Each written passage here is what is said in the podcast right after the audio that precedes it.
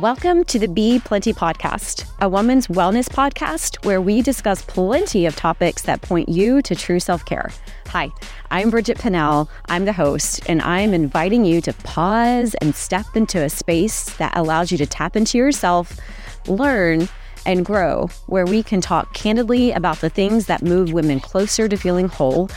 You will hear personal journeys, including mine, client experiences, and plenty of tangible research-based solutions and tips to help you create your best life. I am so happy that you are here today, giving yourself me time with this episode. Now, let's step right into today's topic. Welcome, beautiful listeners, to another episode of Be Plenti, where we unravel the mysteries of self-care and dive deep into the currents of well-being. I'm Bridget, your Chief Self-Care Officer, and today we're peeling back the layers on how our daily routines often play hide-and-seek with self-care. Let's face it, life can feel like an endless loop of routines. We wake up, we hustle, we sleep, and then we rinse, repeat. But here's the kicker.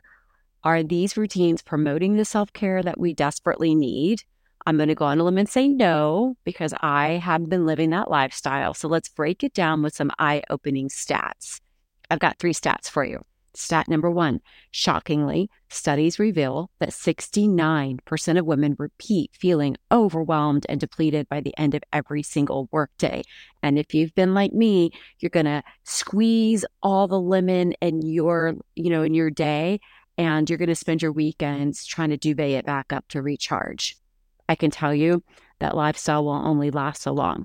Stat number 2, in the race of life, 80% of women admit to putting their needs last, sacrificing self-care for the sake of others. Not good.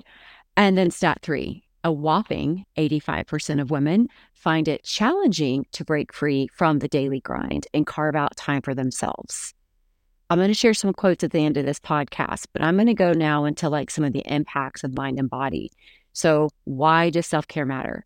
Here are some facts that might just flip the script on your perspective. Number 1, mental clarity. Regular self-care is actually linked to improved focus, creativity, and a sharper mind. And who doesn't want those 3 things? Number 2, emotional well-being. It's not just about being the absence of stress. Self-care cultivates actually a joy, resilience, and emotional balance. And if you're like me and you've got multiple roles that you're playing, whether that's CEO of a company, taking on a team at work, being a partner in crime in the home front, being a mom, being a friend, dude, you need some tools in your box there to be able to make sure that you're staying balanced. All right, number 3, quality sleep. It's one of my favorites. Establishing self-care routines contributes to better sleep, aiding overall physical and mental health. There's going to be loads of stuff in our podcast around sleep and why you need to take that as almost at the same level as oxygen. Number 4, stress reduction. Mindful self-care practices have a direct impact on reducing stress hormones and promoting relaxation. We all know us beautiful women have beautiful hormones that like to kind of adjust and shift as we age. And I will tell you, stress has a huge part in how those hormones will be our friends or could be our enemy.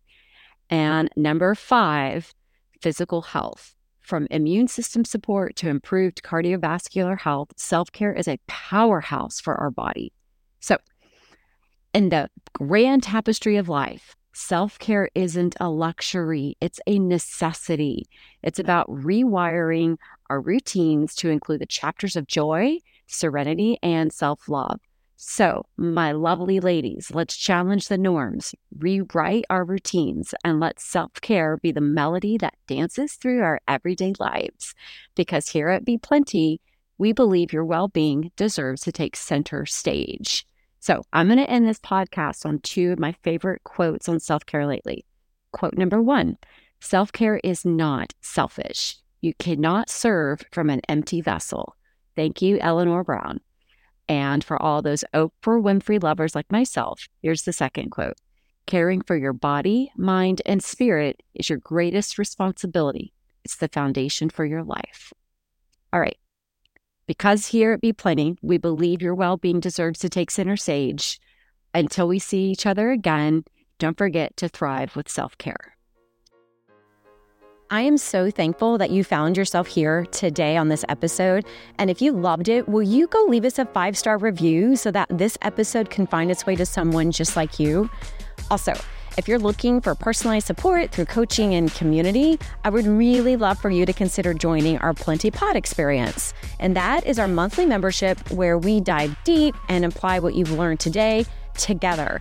And you can explore more about that on our website, which is implentable.com, which you can also find in the show notes. And I wouldn't be doing justice if I didn't share that our mission is to help thousands of women build amazing self-care and well-being lifestyles for themselves, including you. And you can help us on this mission by sharing us with your friends, following us on social media, subscribing to this podcast, and of course, joining our free Plenti membership. That membership's pretty awesome because it is an exclusive community of women all on different journeys, but are all coming together to do great things. But it also is a membership where you get like free perks and free benefits to really cool well-being experiences and a lot more. We would love nothing more but to see you there. So honestly, sincerely, thank you for pausing with me. And until next week, I really hope that you get plenty of opportunities to care for yourself well.